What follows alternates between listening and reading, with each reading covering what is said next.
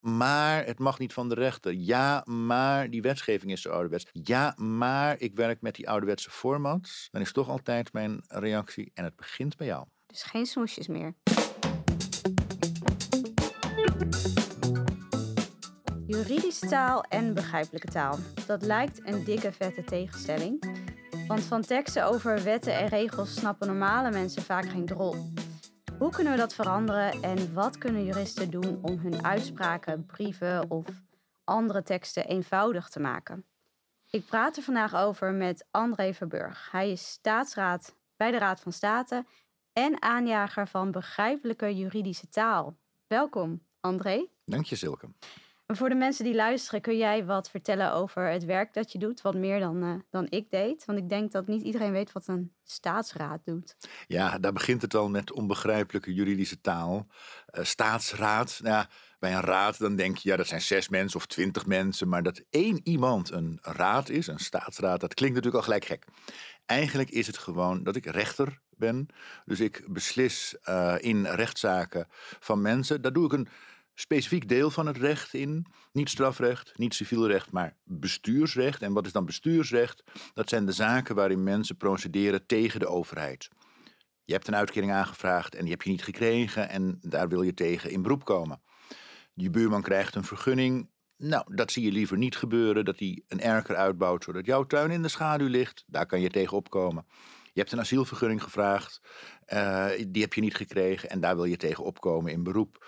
Nou, dan ga je eerst naar de rechtbank en dan in hoger beroep ga je naar de afdeling bestuursrechtspraak van de Raad van State. Dat is ook weer een hele mond vol, maar eigenlijk is dat dus gewoon de Raad van State. En dan ga je dan heen in de hoop dat je dan wel gelijk krijgt. Wat je wil. Ja, Zo is het. Ja. Want die, jij kijkt dan op een andere manier weer naar, de, naar het verhaal. Of, ja. ja. het is eigenlijk um, omdat er al een rechtbank over heeft geoordeeld, krijg je eigenlijk als hoge beroeprechter die zaak, ja, ik zeg het altijd, als panklaar voorgelegd. Hè? Want omdat er al zo'n uitspraak ligt, kan je als hoge beroeprechter dan net wat scherper kijken. Van, oh, wacht even, dat heeft die rechtbank gezegd en dit is daar weer tegen ingebracht. Dus het is eigenlijk een aanscherping van de discussie zoals die bij de eerste ronde er was. Ja. Okay. En soms is het ook gewoon dat je als hoge beroeprechter zegt: Ik denk er anders over dan die rechtbankrechter. Ja, dat kan ook. Ja, dat is natuurlijk wat die persoon wil horen. Dat is wat die persoon uh, wil horen, inderdaad. Ja. En wat heb jij met begrijpelijke taal? Ja, um, het is eigenlijk begonnen met taal gewoon. Um, dus ik ben een taalfanaat. Ik wil alles weten over taal. Ik vind het geweldig. Uh, nou ja, elke taalregel wil ik uitpluizen. Dat was altijd al zo. En ik heb dat wel al gelijk gecombineerd met mijn werk. Dus ja, dat is nu uh, midden jaren negentig, moet ik het dan uh, zelf zeggen, dat ik begon met taal en juristerij. Maar toen was het vooral, hoe kan je taal zo gebruiken dat je precies laat zien wat je bedoelt als rechter. Ja, maar toen nog vooral voor juristen. Mm -hmm. En eigenlijk pas langzamerhand is daarbij gekomen: wacht even, dat, dat, dat is eigenlijk misschien wel de verkeerde doelgroep. We kunnen beter gaan kijken naar begrijpelijk voor burgers. Mensen die zelf een zaak hebben, of mensen die uit de krant iets horen over een rechtszaak. Of die zelf een andere zaak hebben lopen en op internet hebben gezocht naar uitspraken over hun onderwerp. Om dan te weten, ja, hoe zit die rechtspraak in elkaar? Wat moet ik doen om gelijk te halen? Nou, die stuiten misschien op een rechtszaak van iemand anders, een uitspraak. En willen dan kijken, wat, wat, wat kan ik daarvan leren uh, voor mijn eigen zaak?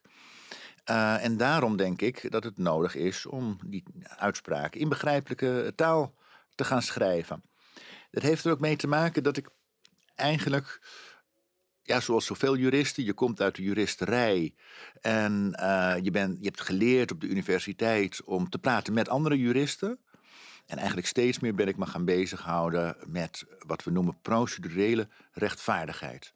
Wat heeft iemand nou nodig om een procedure als eerlijk en rechtvaardig te ervaren? Nou, dat is best ver weg voor juristen. Je zou zeggen, god, daar zijn juristen toch mee bezig. Maar juristen zijn toch een beetje eh, bezig vaak met juridische puzzels. En of het nou eerlijk is en of het rechtvaardig is, nou, dat ligt soms een beetje op de achtergrond.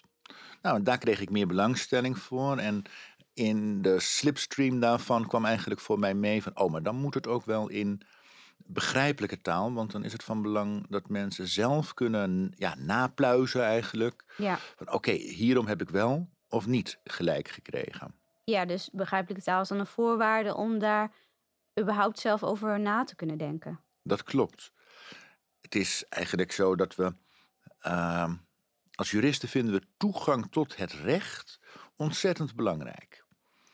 En elke jurist zal dat beamen. Toegang tot het recht is ontzettend belangrijk. Als je eh, ruzie hebt met je eh, provider van je mobiele telefoon, eh, omdat de rekening veel te hoog is, ja, dat moet je aan een rechter kunnen voorleggen. Als je, het voorbeeld dat ik net noemde, een uitkering niet hebt gekregen, dat moet je aan een rechter kunnen voorleggen. Nou ja, allemaal vinden we het heel belangrijk dus dat je toegang hebt tot die rechter. En ik vind het zo langzamerhand, maar als je echt toegang wil geven tot, tot de rechter, dan moet je ook zorgen dat het in begrijpelijke taal is. Anders loop je alsnog ergens vast, Uh, ja, waarschijnlijk. of wordt het recht eigenlijk aan je voltrokken op een manier dat je denkt, nou, dit gaat over mijn schouders heen, weet ik waar het over gaat, ik snap er niks van. Ehm, dat is eigenlijk geen volwassen manier om om te gaan met je burgers. En eh, nou, dat zou wel moeten. En misschien is het leuk om voor de luisteraars nog even eh, uit te leggen hoe wij elkaar kennen. Eh, dat is namelijk eh, via de direct duidelijk week en dan de opening daarvan. Precies. Want da- daar hebben we het eerder hier over gehad. En toen heb ik jou uitgenodigd voor deze podcast. Om het er nog eens wat verder over te hebben.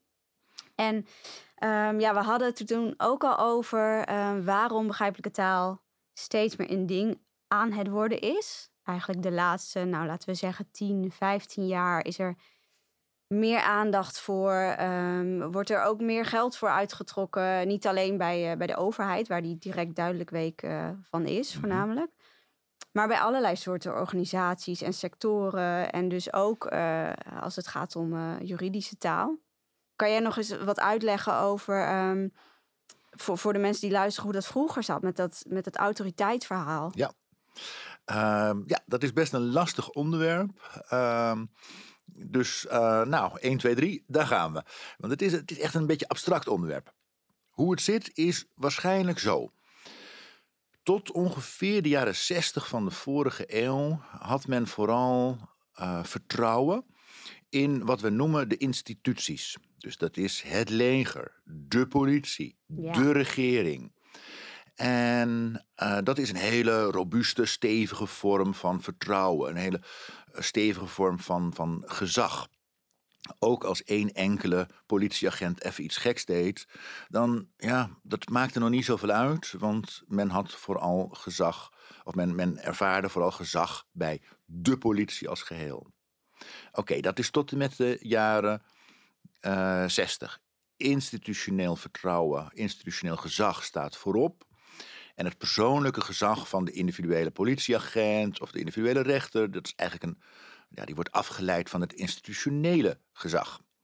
Sindsdien zie je heel veel ontwikkelingen. Dus dat zijn uh, mobiliteit. Je woont niet meer per se op dezelfde plek als waar je eerst woonde. Je hebt niet meer per se hetzelfde werk als wat je eerst had. Je blijft niet per se bij dezelfde partner waar je eerst was. Dus mobiliteit. Je ziet een, een, een samenleving in beweging eigenlijk hogere opleidingsniveaus. Uh, toegang tot sociale media. Nou ja, daar is iedereen koning op zijn eenpersoons eiland.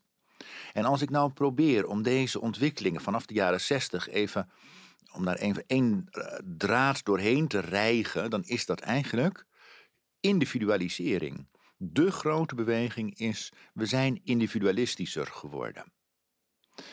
Wat doet dat nou met gezag? Nou, we zijn veel meer gaan focussen op het persoonlijke gezag van deze ene rechter. Dan doe ik het even voor mijn beroepsgroep, deze ene rechter. Vroeger hielpen indrukwekkende gebouwen, het portret van de koningin, de toga. Die hielpen allemaal ontzettend voor het gezag van de institutie rechtspraak. Maar in een tijd waarin we veel meer geïndividualiseerd zijn, daar zoek je eigenlijk naar deze ene rechter. Heeft zij nou interesse voor mij? Behandelt zij mij met respect? Geeft ze mij uitleg over hoe de procedure in elkaar zit? En als die rechter dat goed doet, Dan wint zij het vertrouwen. Dan, dan dicht men iemand dus gezag aan haar toe. Die mevrouw mag over mij beslissen. En als het nog beter gaat eigenlijk, als, als dat echt het idee geeft van, oh deze rechter doet het heel, die behandelt me heel eerlijk en heel goed, dan is dat zelfs positief voor de rechtspraak als geheel. Oh, die rechtspraak in Nederland, die deugt wel. Dus dat is eigenlijk andersom nu. Ja, dat mag ik van sociologen nooit zeggen. Die corrigeren me dan en dat klopt op zich wel. Want als je zelf nog geen rechtszaak hebt, dan vertrouw je ook best wel de rechtspraak. Meestal. Totdat je Als ermee in aanraking komt. Precies. Als je aan mensen op straat vraagt, vertrouw je de rechtspraak? Nou, het zijn altijd percentages tussen de 70 en de 80 procent die zegt ja. Dus als je zelf nog geen rechtszaak hebt, dan is dat vertrouwen best hoog. Dus dat institutionele gezag is best hoog. Maar inderdaad, wat jij zegt, als je daar zelf mee in aanraking komt, dan speelt in deze geïndividualiseerde tijd juist heel sterk, eh, heeft deze rechter belangstelling voor mij. Dan komt het persoonlijke naar voren. Nou, dat heeft nog wel een belangrijk gevolg, want ehm, die indrukwekkende gebouwen, dat portret van de koningin, tegenwoordig de koning natuurlijk, en die toga, ja, dat helpt niet meer. Dat is Nee. ouderwets gezag. Dat is het gezag van de institutie rechtspraak. Ja. Nu zijn we op zoek naar wat zijn nou ja, de middelen van het moderne gezag, van het individu- individuele gezag. Ja, en daar komt begrijpelijke taal om de hoek kijken. En Dat daarom voelen al die rechters, al die andere gezagsdragers, die voelen allemaal. Ik moet zorgen dat ik begrijpelijk spreek, want anders haken mensen af. Voelen ze zich niet serieus genomen, vinden ze mij maar een uitslover, et cetera. Dus je moet begrijpelijk praten, want anders eh, haken mensen toch eh, af. Nou ja, het kan zijn, zeg ik er altijd bij, eh, dat je hiernaar zit te luisteren en dan denkt, oh, wat die Verburg zei, dat snapte ik wel toen hij het vertelde, maar toch een beetje een lastig verhaal. Dus daarom geef ik er altijd even de, de, de, de korte klap ook bij. Als je het nou even vergelijkt met de huisarts, want ook de huisarts is natuurlijk een gezagsdrager. Als mijn oma naar de huisarts ging en die sprak eigenlijk alleen maar onbegrijpelijke Latijnse dingen. eh, die, die brabbelde wat als hij al wat zei. Nou, mijn oma was diep onder de indruk. En dat komt omdat ze onder de indruk was van de geneeskunst, van de, van de medische stand. En nou, je, ja, je moet eigenlijk wel heel erg geleerd zijn om zulke moeilijke dingen te kunnen zeggen, zou mijn oma ongeveer gedacht hebben. Dus heb je echt er aanzien voor. Precies, dus je kijkt er tegenop. Hoe onbegrijpelijker het is, hoe meer je er tegenop kijkt eigenlijk. Ja.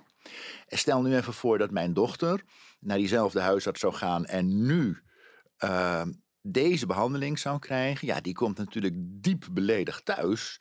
Met ja, het gaat over mijn lichaam. En hij kan niet eens uitleggen wat er aan de hand is. Dus eh, mensen van nu, die willen eigenlijk dat die arts, in mijn voorbeeld nu, geïnteresseerd is in jou. En dan eh, ook het op een manier kan vertellen aan jou wat er aan de hand is, die je kan snappen. En dat is oud gezag versus modern gezag. Ja. En, en, Versus, daar had ik alweer een echt juridische term die ik nu gebruik. ja, eigenlijk wel. Het sluipt er ook weer in. Zeker, ja. En, en je zei eerder al, ehm, als, je dat, als je dat nu dus tegenwoordig niet doet, ehm, dus onbegrijpelijke taal nog gebruikt, dan voelen mensen zich eh, onbegrepen. Ehm, En zelfs vaak beledigd, denk ik. en wat gebeurt er dan in de rechtspraak als we het daarover hebben? Ehm, Wat dan? Want, want eigenlijk, ze moeten toch alsnog luisteren naar een besluit van de rechter. ja, wat we weten is dat ehm, als mensen aan het einde van een rechtszaak kunnen zeggen: Ik ben met respect behandeld, ik mocht mijn zegje doen en er werd ook echt naar geluisterd. En mij werd ook verteld hoe de procedure in elkaar zat. Als die drie vragen met ja worden beantwoord, respect, zegje doen, procedure uitleggen. Als die drie vragen met ja worden beantwoord, dan zeggen veel mensen ook: Ik ben eerlijk behandeld. En we weten vervolgens dat als ze zeggen: Ik ben eerlijk behandeld, dat er een grote kans is dat zij zeggen: Nou, ook al heb ik ongelijk gekregen, ik kan er toch mee leven. Ja, En ook bij vervolgbeslissingen, daar ga ik me aan houden. Want je hebt gelijk, als eenmaal die uitspraak genomen is, ja, het is niet vrijblijvend, dus die, die mensen moeten zich eraan houden. Maar dan kan je natuurlijk nog steeds, laten we even de echtscheiding nemen, uh, alimentatie. Ja, je bent wel verplicht om die alimentatie te betalen, maar je kan het natuurlijk op alle man allerlei manieren uh, proberen uh, tegen te werken. Om door, door, heel veel te laat te betalen of door kleine bedragen ervan af te trekken om te zeggen dat je nog iets krijgt van je ex. Nou, noem maar op manieren om die uitvoering van die uitspraak eigenlijk tegen te werken. Oké, maar dan hebben we er dus ook heel veel belang bij om te zorgen dat mensen ook echt kunnen zeggen: Ik ben hier eerlijk behandeld. Want ja, dan weten we dus dat ze uh, waarschijnlijk zullen, zullen meewerken. En dan krijg je er dus ook berusting voor terug. Ja, en gezag. En gezag. Want ze Juist zullen, weer gezag. Ja, ze zullen ook dus die rechten dan toedichten. Oh, maar dat is iemand die mij echt begrijpt. En dus ook iemand die over mij mag beslissen. Hè? Dat is uh, uiteindelijk wat autoriteit is. Ik, ja. ik vind het goed dat die persoon over mij beslist. Ja, die kan mij tenminste uh, op een normale toon ook uitleggen wat er aan de hand is. Inderdaad. En waarom dit besluit is genomen. Ja. Dus ik vertrouw diegene. Ja. Ik heb een aantal taaldilemma's voor je. En je mag natuurlijk niet te lang nadenken erover. Komt-ie?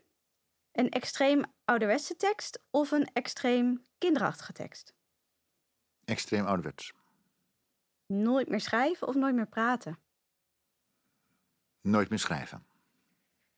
Een tekst bomvol spelfouten en grammaticafouten die wel begrijpelijk is voor je doelgroep? Of een tekst zonder enkele fout die te moeilijk is? De tekst met spelfouten uh, die wel te begrijpen is. Alles wat je zegt moet rijmen?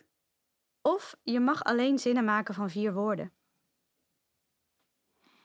Um, ja, rijmen. Ja, rijmen. Het moet rijmen. Toch, uh, okay. toch maar rijmen. Ja. Vier, vier, woorden, dat uh, is niet mijn sterkste ding. Uh, rijmen trouwens ook niet, maar ik kies toch maar voor het rijmen. Ja, en we nemen dit op op 5 december, dus het is een mooie in Sinterklaas. Een mooie dag ervoor, ja, precies. Nooit meer schreeuwen of nooit meer fluisteren? Uh, nooit meer schreeuwen. Dat wordt toch uh, inderdaad uh, de keuze. En dan op een boeddhistische training om nooit meer te hoeven schreeuwen, omdat je helemaal in rust met de wereld En bent. altijd kunt fluisteren. Ja. Ja, oké. Okay. Je mag alleen praten op woensdagen. Of je mag op alle dagen praten, maar dan alleen in het Koerdisch. Toch alleen praten op de woensdagen. Ik hoor wel eens mensen uh, Koerdisch spreken en het lijkt me een ontzettend moeilijke taal. Ja, dat moet je eerst ook nog leren dan, ja. Precies, die ik niet zomaar ga leren. Bejegening of omgang? Allebei niet, mocht niet, hè? Nee, dat mag niet, dat telt niet. Nee, ja, dan uh, kies ik voor omgang. Maar ik vind, hem, ik vind ook omga, uh, omgang lelijk. Daar zou ik een werkwoord van willen maken. Dat je met iemand omgaat. Oké, okay, mooi. Beschikking of besluit? Om het even over juridische termen te hebben. Uh, de jurist in mij zegt gelijk dat zijn twee verschillende dingen. Uh, maar als ik een van de twee zou moeten kiezen, zou ik uh, alleen nog maar met besluit doorgaan en beschikking laten vallen. Want die heb je niet per se nodig. Nou, soms moet je even zeggen dat een besluit een beschikking is. Maar die kan ik missen. Oké, okay, kun je mee leven. Sanctie of straf? Straf. Reeds of al? Al natuurlijk, ja. Krachtens of volgens? Krachtens de wet of volgens de wet? Mm, ja, kies ik voor volgens. Al kies, als, als ik zit te schrijven, dan wordt het toch vaak op grond van. Maar als je uh, mij deze twee geeft, dan wordt het volgens. Krachtens heb je eigenlijk niet, uh, niet nodig. Niet in 2022, denk ik. Zo is het. En in gevolg al helemaal niet. Oh, help. ja. Oké, okay, dankjewel. Nou heb je nog niet gevraagd, uh, nu of thans. Is dat je wel eens opgevallen? Nou, dat thans, ja. Als, als juristen nu bedoelen, dan zeggen ze thans. En als ze om dat bedoelen, dan zeggen ze nu. Gekke mensen. Dat is vreemd. Mm. Omdat en nu betekent toch niet hetzelfde? Jawel. Uh, nu het besluit is ingetrokken, heeft u niet langer recht op uh, de bouw van deze woning. Oh, Dat wauw. bedoelen ze gewoon omdat. Ja, Maar gebruiken ze nu. nou dan moet je ze maar eens doorsturen naar deze podcast. En dan kunnen we daar wat aan doen. Precies, heel goed. Je hebt nu al wat voorbeelden gegeven van um, waar we juridische taal tegen kunnen komen in de rechtszaal. Ja. Um, bijvoorbeeld. Uh, maar kun je nog wat uh, momenten noemen waarop normale mensen in aanraking komen met juridische teksten? Ja, ja, gemiddeld komt iedereen één keer in zijn leven in de rechtszaal. Dus uh, dat zal inderdaad uh, voor veel dat is mensen. Veel. Dat is best wel veel. Hè? Dus maar ik ja, ga ook nog in de rechtszaal terechtkomen. maar je moet ook bedenken dat we mensen hebben die wel 250 keer in de rechtszaal komen. Omdat ze heel veel procedures beginnen. Hè? Dus, het kan natuurlijk ook als je zelf een procedure begint. Zo is het ook. Ja. Um, dus nee, die rechtszaal is niet het meest logische voorbeeld. Je kan niet zeggen een juridische tekst, god, dat is dit precies wel en dat precies niet. Het is niet een precieze verzameling, zeg maar, van oké, dit zijn juridische teksten. Maar waar moet je aan denken? In ieder geval altijd als het gaat om uh, toepassing van wettelijke regels. In jouw leven. In jouw leven. Dus dat kan uh, zijn dat je voor je wat wankele vader uh, een traplift hebt aangevraagd en dat de gemeente zegt, die gaan we niet betalen of die gaan we wel betalen. Dat is een juridische tekst, want daarin wordt de wet maatschappelijke ondersteuning, en die gaat erover, wordt toegepast om te kijken of jouw vader wel of niet recht hebt op zijn ding. Ja. Uh, dus dat is al een juridische tekst. Als je studiefinanciering aanvraagt, ja, dan krijg je een besluit van de duo. Typisch een juridische uh, tekst. Het kan ook zijn uh, informatie over een bestemmingsplan. We zijn van plan om het bestemmingsplan in uw wijk te gaan aanpassen. Allemaal zijn dat juridische teksten en ze hebben dus als gemeenschappelijk stukje het is de toepassing van wettelijke regels op een concrete situatie. En dan vooral wordt het natuurlijk belangrijk als het is jouw situatie. Ja, dus eigenlijk zou je zeggen, daar komt iedereen wel regelmatig mee in aanraking. Iedereen komt er eigenlijk altijd mee uh, in aanraking. Want ik noemde nu even iets wat ligt op, op het vlak van, van mijn werk, bestuursrecht. Maar we sluiten natuurlijk ook contracten. Ik noemde net al de uh, provider van je mobiele telefoon. Uh, ja, dat is strikt genomen een contract. Nou, heb je het wel eens proberen te lezen? Daar word je meestal niet heel uh, uh, blij van. Nee. Of een samenlevingscontract. dat is er natuurlijk ook zo één. Tekst bij de notaris. Ja. testament op dezelfde manier. Dus we komen eigenlijk in aanraking met heel veel juridische teksten. Um, ja, en vaak moeten we concluderen dat ze eigenlijk niet goed leesbaar zijn. Hoe komt dat, denk je, dat, dat het nog wel heel lastig is voor juristen blijkbaar onbegrijpelijk te schrijven? Want er, er zijn, het, het belang wordt steeds duidelijker ervan, van begrijpelijke taal. En jij zegt ook van veel, veel juristen die begrijpen dat ook wel, maar die doen het dus blijkbaar nog niet. Die schrijven nog ingewikkeld. Waarom is dat, denk je, nog zo? Dat is omdat juristen ontzettend van taal houden. Dat ga ik toelichten hoor, want dit klinkt nu heel cryptisch. Um, als je tegen een, een arts, laat ik die maar weer nemen. Uh, als je tegen een arts zegt van joh, het is wel belangrijk dat je begrijpelijker gaat schrijven. Artsen zijn daar vaak echt super blij mee met dat. Uh, als, als ze een beetje training krijgen in hoe kunnen ze begrijpelijker uh, schrijven. Hun echte werk is uiteindelijk het opereren van mensen of het, de, het, stellen van een diagnose en dan zeggen u moet dit geneesmiddel gebruiken. Dat is het echte werk. En die teksten, ja, dat is maar een soort uh, aanhangseltje, zal ik maar zeggen. Dat is niet hun echte werk. Mm -hmm. Nou gaan we naar juristen. Ja, die woorden, die teksten, dat is het hart van hun werk. Dat, dat, een jurist bestaat niet zonder teksten. En dan gebeurt er blijkbaar iets anders. Als je dan tegen juristen zegt van joh, je moet echt wat gaan doen aan begrijpelijkheid, dan, dan stuit dat op weerstand. Hun hele studie lang hebben ze geleerd om in een bepaalde manier te schrijven. En daar voelen ze zich ook thuis bij. Dus voor, voor juristen, die moeten echt in het in de kern van hun vak iets aanpassen als ze begrijpelijker gaan schrijven. Nou, ik vind dat eigenlijk heel logisch dat dat ontzettend moeilijk valt. Dat, dat, ja, dat je daar weer aan moet wennen. Dat je een hele studie en een deel van je carrière besteed hebt aan het schrijven van uh, tekst op een bepaalde manier. Bijvoorbeeld zijn we als juristen getraind om te schrijven in wat we noemen een trechter. Dus we beginnen met feiten, we passen daar regels op toe. en we zeggen wat de conclusie is aan het eind. Nou, we weten uit de communicatiewereld dat het beter is om het andersom te doen, de piramide. Je begint met de hoofdboodschap en je legt uit waarom. Dan komt de rest van het verhaal. En dan komt de rest van het verhaal. En we weten dat dat beter werkt, omdat dan de lezer uh, al weet waar het naartoe gaat en juist daarom beter begrijpt waarom hij die informatie verwerkt. En in die trechter, ja, dan is het, waarom zit ik dit allemaal te lezen? Ik wil gewoon weten wat Ik wil weten wat eruit komt. Ja. En om eerlijk te zijn, juristen zijn natuurlijk ook getraind om naar de laatste bladzijde door te slaan en te kijken wat er echt uitkomt. Hè. Dus zij werken stiekem ook uh, vanuit de uitkomst. Maar ze zijn dus getraind om te schrijven in de ja, de dusvorm, hè, want dat is de trechter. Ik begin met dit, dus dat, dus dat, dus dat. En dan komt de conclusie. In plaats van want, want, want. Precies, in plaats van want, want, want. Uh, want als je begint met de hoofdboodschap, dan schrijf je het in uh, de wandvorm. Op zich maakt dat dus eigenlijk helemaal geen verschil. Of je nou in dus, dus, dus, dus, dus of want, want, want, want, want schrijft. Je gebruikt precies dezelfde brokstukjes informatie. Alleen in de omgekeerde volgorde. Ja. Maar ja, als je heel sterk gewend bent om te schrijven in die trechter, dan kost het moeite om dat om te gooien. Logisch. Logisch, dat denk ik ook.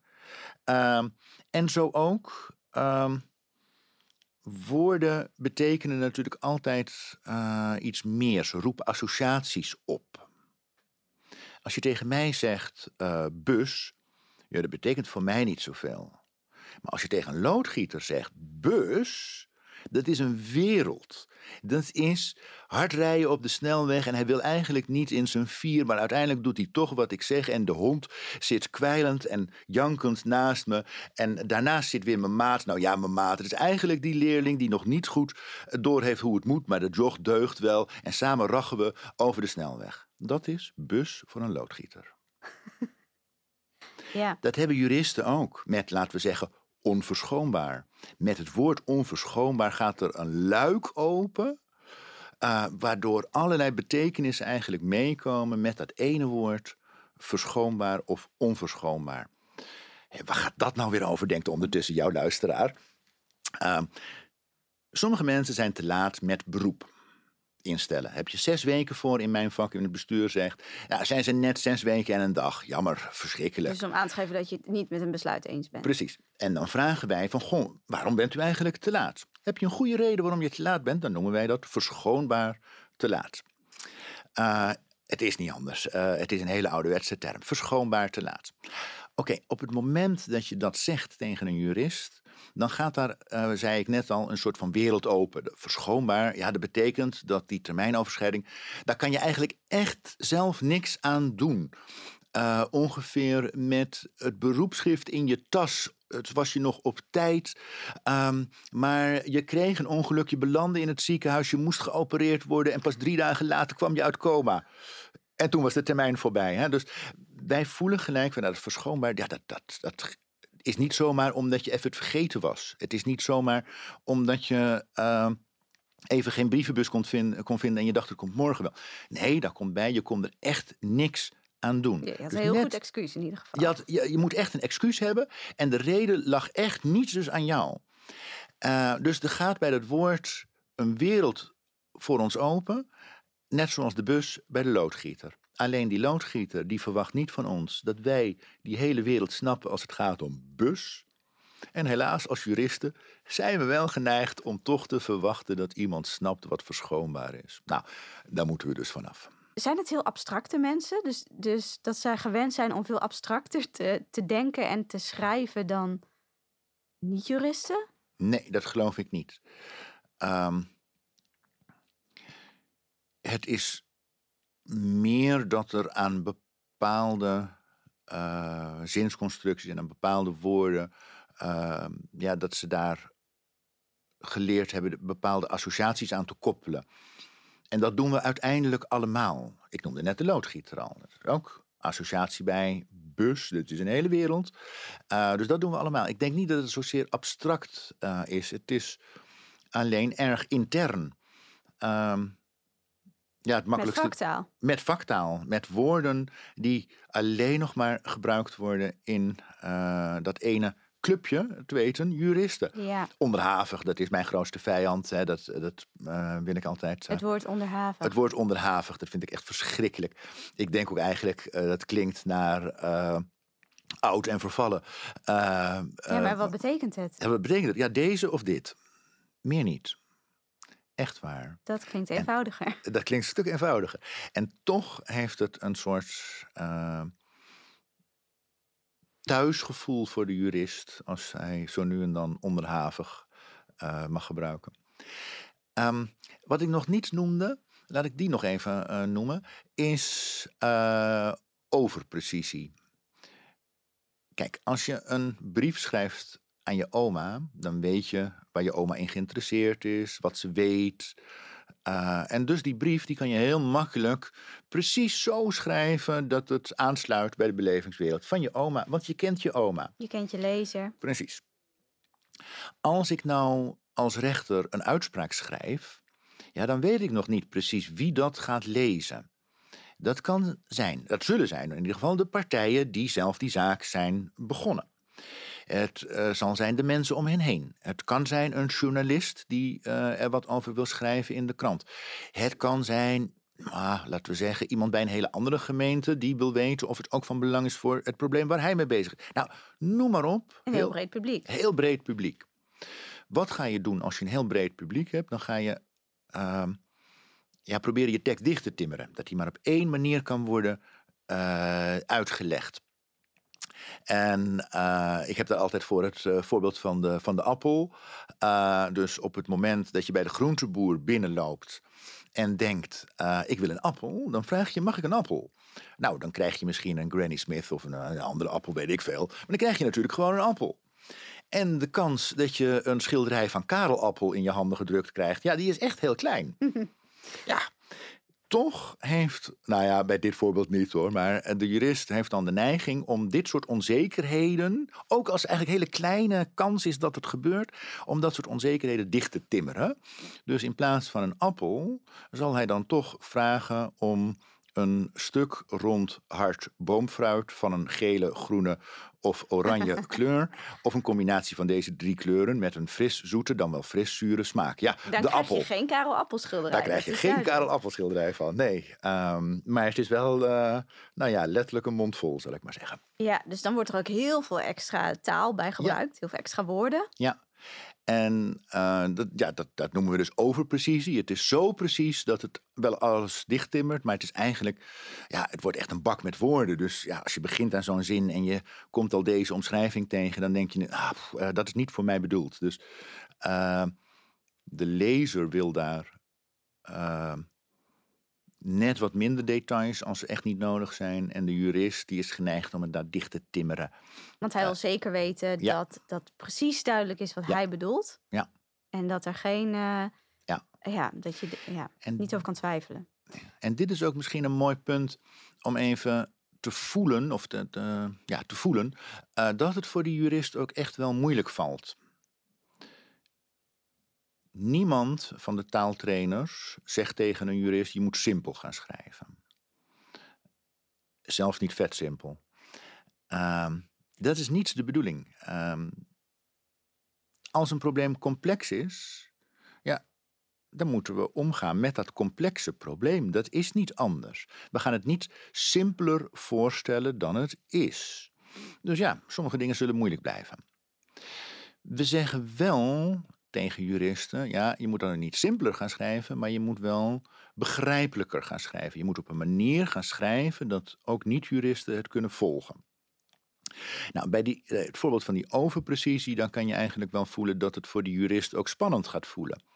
Ja, maar wacht even, ik schreef niet voor niks die hele omschrijving op. Dat is omdat ik bang ben dat anders iemand het verkeerd verstaat. Dus Ja. we moeten die juristen ook de durf geven, proberen aan te leren, eh, dat ze durven te zeggen, nou, er is een heel kleine kans dat iemand denkt dat ik een Karel Appelschilderij bedoel als ik om een appel vraag bij de groenteboer.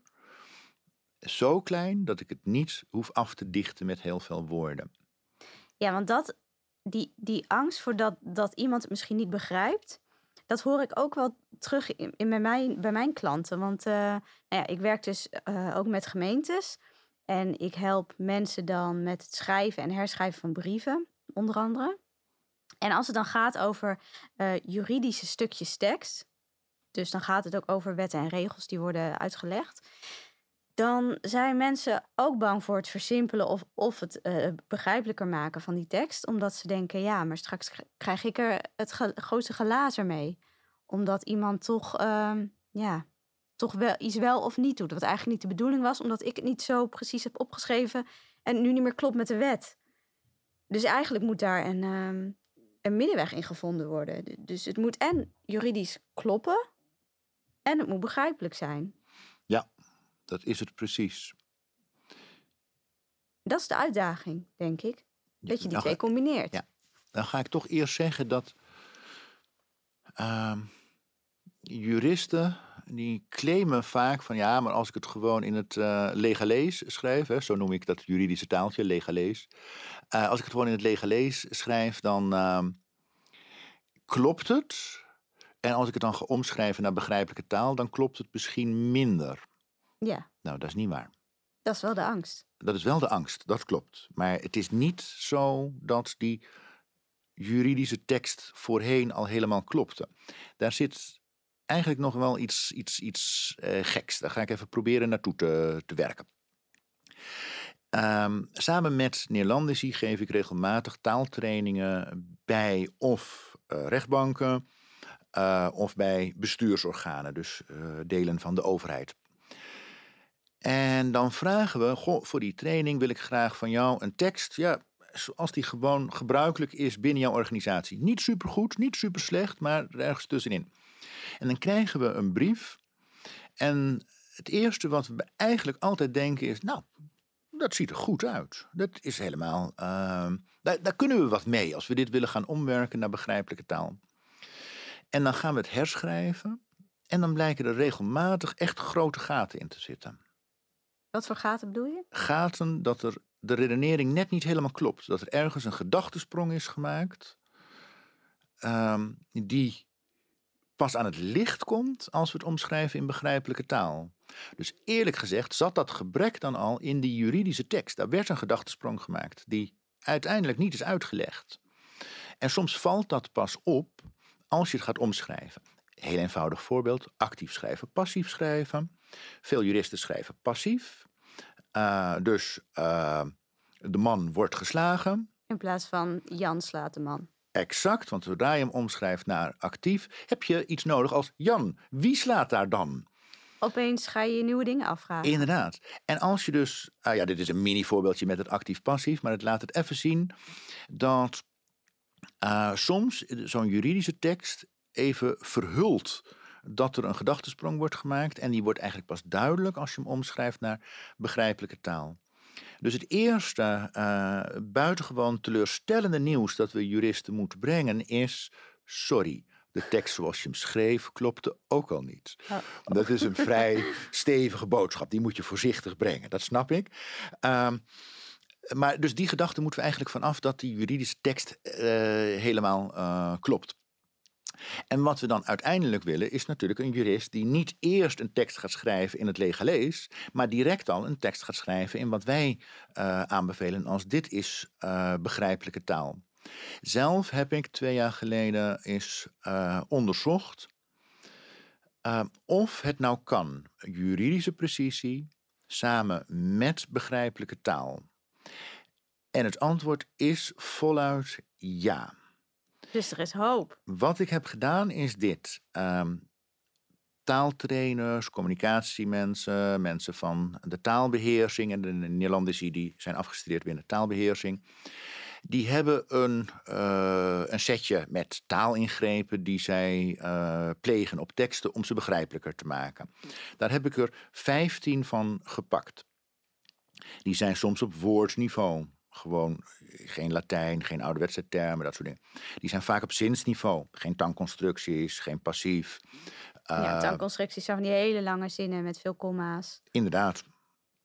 Uh, ja, en ook waar het begin van de zin en het eind van de zin um, Als je naar buiten kijkt, dan zie je, als je tenminste eh, even goed kijkt en eerst het raam schoonmaakt, komma, dat het regent. Eigenlijk bedoel je dus, als je naar buiten kijkt, zie je dat het regent. Maar Ja. er zit nog een hele lap met woorden tussen. Dat is de echte tankconstructie. Oké, dat was woordniveau, zinsniveau. Derde is structuurniveau. Hoe bouw je het hele verhaal op? Heeft dat met die trechter te maken? weer? Precies, eerder hadden we het al inderdaad over die trechter en die piramide. Oké, zo heb ik dus 15 ehm, taalverbeteringen gepakt. En daarvan kon ik van 13 in één keer zeggen: Oh, dat heeft echt helemaal, maar dan ook echt helemaal niks met juridische precisie te maken. Dat staat er totaal los van. Nou ja, we zeiden het eigenlijk al net met de trechter en de piramide. Of je nou dus, dus, dus, dus, dus of want, want, want, want, want schrijft. Dat kan niet te maken hebben met juridische precisie. Oké, van de 15, 13 kon ik er al afschrijven. Joh, het eh, heeft helemaal niks te maken met juridische precisie. Hield ik er twee over. De een was dus overprecisie, die noemde ik net ook al. De neiging om het helemaal dicht te timmeren. Ja. Nou ja, daarvan is natuurlijk wel, daar moeten we even blijven opletten of dat dichtschrijven, of dat eh, nodig is om het juridisch precies te houden, of dat het een beetje overdreven is. Nou, dat is het vinden van een nieuwe eh, balans. En ik denk ook, als je begrijpelijk gaat schrijven, goh, en je hebt even behoefte aan zo'n veiligheidszinnetje, eh, door in heel veel woorden op te schrijven wat je precies bedoelt. Nou, dan neem je dat toch even op in een voetnoot of zo. Of je zorgt ervoor dat dat op een manier in je tekst wordt verwerkt dat de lezer er niet zo'n last van heeft. Dus dat je het op die manier dichttimmert, maar niet in de tekst zelf. Klopt. En de andere was die ik overhield, de dubbele ontkenning. In heel veel gevallen is een dubbele ontkenning gewoon weg te strepen. Twee keer min is plus. Niet onbelangrijk, is wel is belangrijk. Is belangrijk, ja. Maar soms hebben we woorden. ehm, dat zijn meestal eh, graduele woorden. Dus dat zijn geen zwart-wit woorden. Maar dat zijn woorden die ja, een zekere mate van laten zien. Ehm, de bekendste in mijn vak is redelijk. Is nou redelijk hetzelfde als niet onredelijk? Ja, als ik weer zeg min en min is plus, dan zou ik zeggen ja, niet onredelijk, dat moet redelijk zijn. Toch heb ik er wel gevoel voor dat je kunt zeggen: als ik nou als rechter heb gezegd: joh, Pietje, jij hebt dit en dit en dit aangevoerd. En nou ja, op basis van wat jij hebt aangevoerd, heb ik nog geen reden om te zeggen dat dit besluit niet redelijk is. Hè, daar zit weer zo'n dubbele ontkenning in. Dus ik heb geen reden om te zeggen dat het besluit eh, onredelijk eh, is. Maar morgen kan Trudy komen en die kan met andere argumenten aankomen. En dan zeg ik misschien wel dat dit besluit onredelijk is. En dan is het een soort van veiligheid dat je als rechter zegt: ja, eh, op basis van wat Pietje heeft aangevoerd, is het besluit niet onredelijk. Maar ik ben nog niet zo ver dat ik durf te zeggen: het besluit is ook echt redelijk. Ja, Kunnen we over twisten hoor, of dit wel of niet klopt. Maar ik snap daar goed dat juristen eh, willen uitdrukken. ehm, ik zeg nog niet dat het redelijk is, maar ik heb in ieder geval nog geen aanleiding om te zeggen dat het onredelijk is. En ja, dat is dan niet onredelijk geworden. Dus van de 15 taalingrepen waren er twee waarvan ik zeg, nou, dat is een beetje opletten. Daar moet je even extra aandacht aan besteden of je daar niet eh, afbreuk doet aan de juridische precisie. Maar die andere 13, die hebben er helemaal niets mee te maken. En dus die kun je gewoon toepassen. en die kun je gewoon toepassen. En dat wil weer zeggen dat als juristen zeggen: ai, ai, ai, maar kan dat nou wel? eh, en, en wordt het dan niet juridisch minder precies? Ja, die drukken eigenlijk uit: eh, ik weet nog niet of ik dat kan. Ehm, Ja. Ik durf het misschien niet. Ik Ja, ben het niet zo niet gewend. Eh, ik weet niet hoe. Ja, eh, handelingsverlegenheid, zoals dat heet. Hè? Dus eh, je hebt wel de, de, de kennis om te zeggen: ehm, ik snap dat het anders moet, maar je weet nog niet hoe je dat handen en voeten moet geven. Ehm, ja, daar zijn trainingen voor, denk ik dan. Ehm, als ze op zich wel weten dat het belangrijk is, maar nog niet weten hoe, dan moeten we niet ons te veel laten afleiden door, oh ja, ja, ik kan dat wel met behoud van juridische precisie, maar gewoon zeggen, nou, ga eens lekker naar een training en dan gaan we ermee eh, eh, aan de slag. Want is dat wat juristen dan nodig hebben, of misschien ook andere mensen die wel eens teksten schrijven die over wetten en regels gaan, is training wat zij nodig hebben? Of hebben ze nog meer nodig om begrijpelijker te schrijven? Ehm, ik kom eigenlijk geen juristen meer tegen die echt nog zeggen: nee, begrijpelijk schrijven? Nee, dat is niet mijn werk. Geen enkele jurist zegt dat. We begonnen nu helemaal met dat moderne gezag. Eigenlijk elke gezagsdrager en dus ook elke jurist die voelt wel uh, de hete adem in de nek, zeg maar. Dat hij gewoon. Je moet wat met begrijpelijke taal, want anders uh, red je het niet en word je niet geaccepteerd. Ja. Dus ze zijn wel op zich doordrongen van we moeten wat met begrijpelijke taal. En dan is het vervolgens die, uh, die durf. Als ik nu manager was van een team juristen, dan zou ik eerst daarop inzetten. Uh, ja, ik weet het, jij houdt niet van uh, overbodig Engels, maar empowerment, ik weet er even geen beter woord voor.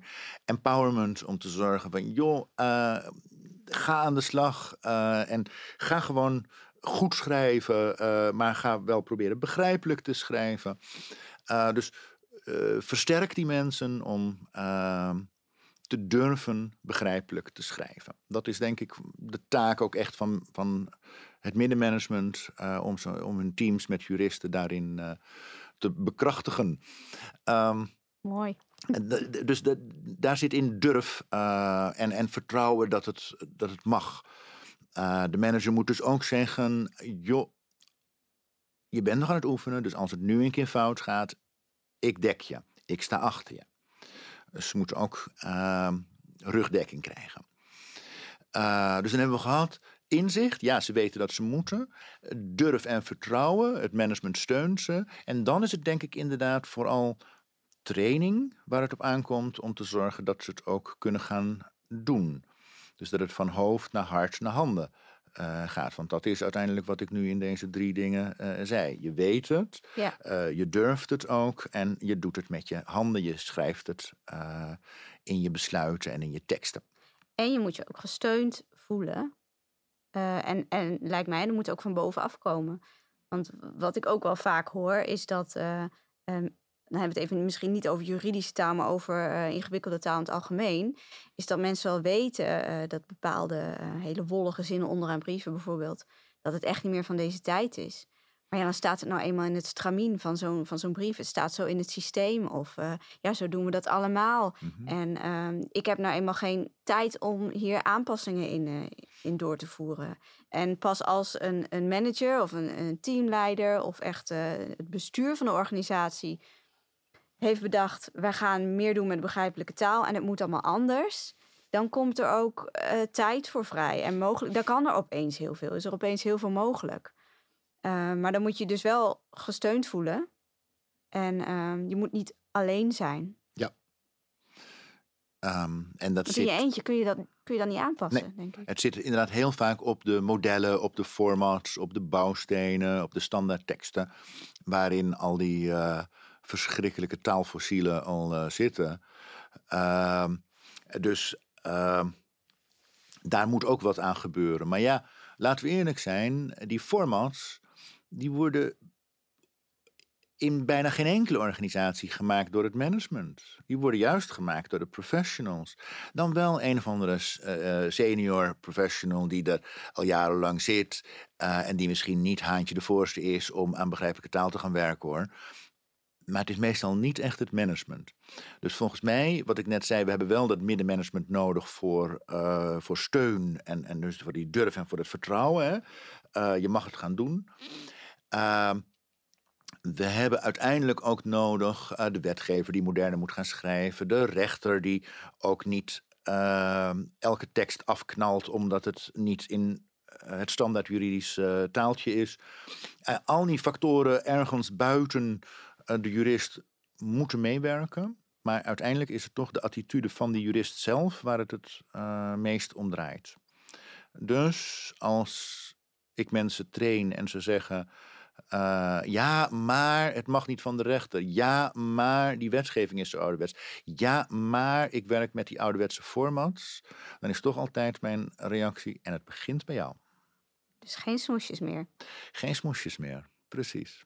André, welke plannen heb jij allemaal nog voor jouw missie voor begrijpelijke juridische taal? Uh, ja, de eerste is uh, binnen mijn eigen organisatie, de Raad van State.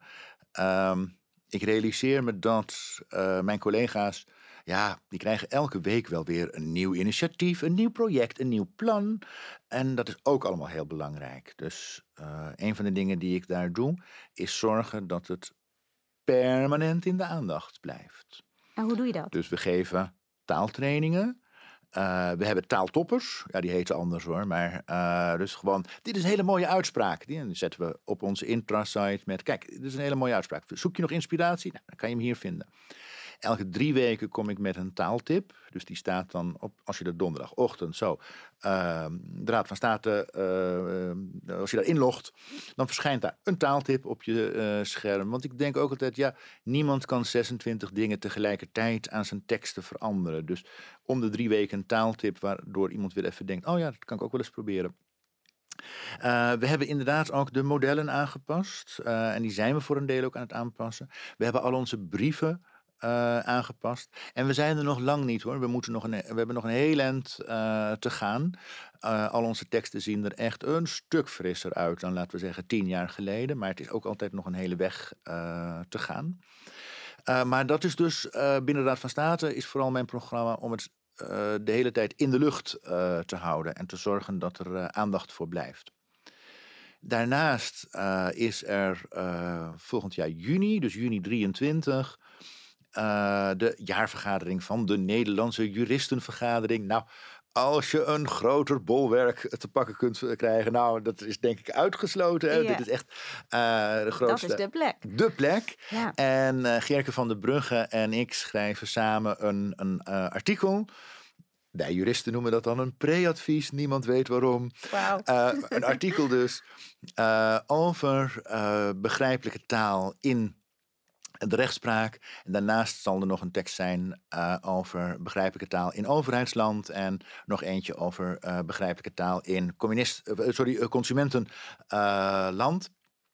Uh, en uh, nou ja, dan gaan we dus de hele dag hebben uh, met juristen over dit onderwerp. hoe werken we aan begrijpelijkheid? Hoe belangrijk is het? Ja, het is belangrijk. En wat doen we dan? nou, al deze vragen die we, jij en ik vandaag ook besproken hebben, die zullen daar ook weer aan de orde komen. Dat is nu mijn grootste project.